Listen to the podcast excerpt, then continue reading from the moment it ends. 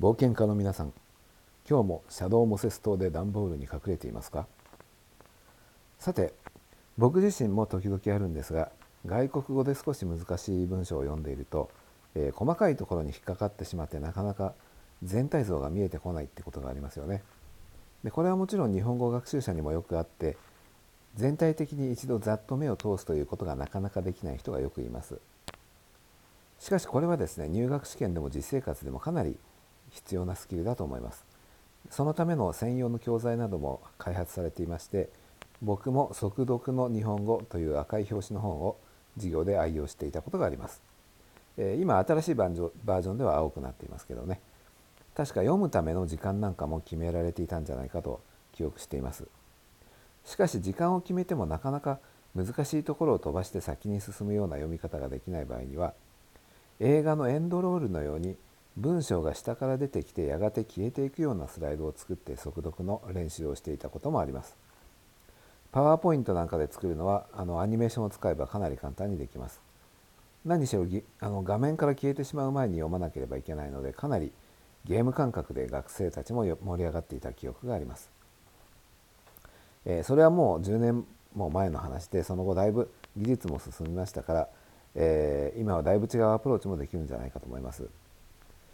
えーと、技術は使ってないんですけどあのこの速読に関して印象的だったのは Google の副社長だった村上則夫さんの勉強方法なんですね。まあ、彼は英語の勉強に関する本を書いているんですけどその本の中で、えー、段落の途中で息継ぎをしないっていうルールを作って速読をしていたというふうに書いています。でこれもですねあの立ち止まらないで強制的に先に進むように習慣をつけるのには、まあ、ユニークですけど役に立つ方法かもしれません。読解というカテゴリーからちょっと外れるかもしれませんが映画の字幕などもですね同じように自動的に次に進んでしまうので分からないところは無視して速読する練習にはいいかもしれません。特にその音声を消してですね字幕だけで読んだりすると本当にそういう練習になりますよね。で実はですねあの今度アメリカのすごく有名なテレビドラマ「ゲーム・オブ・スローンズ」っていうのがあの最終シーズンに入るというところで職場ですごく話題になってるんですね。それでまああの僕もちょっと話題に入りたいので あの最初のシーズンから見ているんですけどなんだかですね英語がもうとても古臭いんだと思うんですけど多分、えー、っと難しいんですよ。それでですねその字幕の文をその読解の教材として読んだら恐ろしく時間がかかってしまうだろうと思うんですけど字幕なのでまあ分からないままどんどん先に進むことができます。えー、それでですねようやく本題なんですけどそのえー、っとこれ気が最近気が付いたんですけど自動読み上げの機能を使うとかなりですねこれに似たことができるんじゃないかと思います。で僕は忙しい時ですねニュースの記事とかをその読み上げあのパソコンで読み上げさせながら着替えをしたりですね料理したり洗い物したりするんですけど先日ですねたまたまちゃんと読まなければならない長い英語の文章をですね自動読み上げで耳で聞きながら同時に目でも読んでみるというのをやってみたんですがこれもですね結構あの、まあ、細かいところに気を取られないで全体的にざっと目を通すという時には結構役に立つんじゃないかと思いました。というのもですねご存知の通りあの自動読み上げっていうのは一定のペースでですね難しいところも簡単なところもあの読み上げてくれるのでそれに合わせて目を動かしていくとどうしてもですね細か細かくてややこしいところはえー、分からなくても先に進むようになるからなんですね。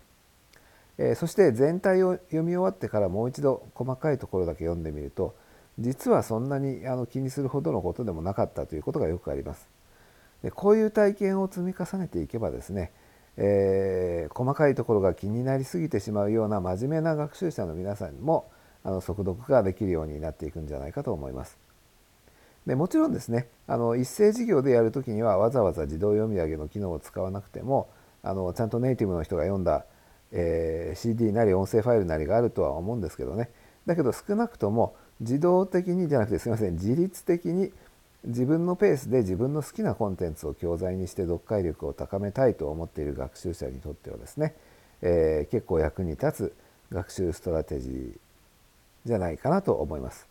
えちなみにですね僕がその Google のあの Chrome で使っているんですけどその、えー、自動読み上げに使っているのはその Chrome の拡張機能で名前がですね、えー、Read Aloud あ Text to Speech Voice Reader というやつですね、えー、Chrome の Web ストアで拡張機能を検索すると、えー、見つけることができるんじゃないかと思います。でこれはですね読み上げるスピードを変更することはできないんですけどいろんな声を選ぶこともできますし、えー、自動にしておくとですねあの僕みたいに日本語と英語の両方の資料を読み上げさせる必要がある場合にはとっても、えー、便利ですね。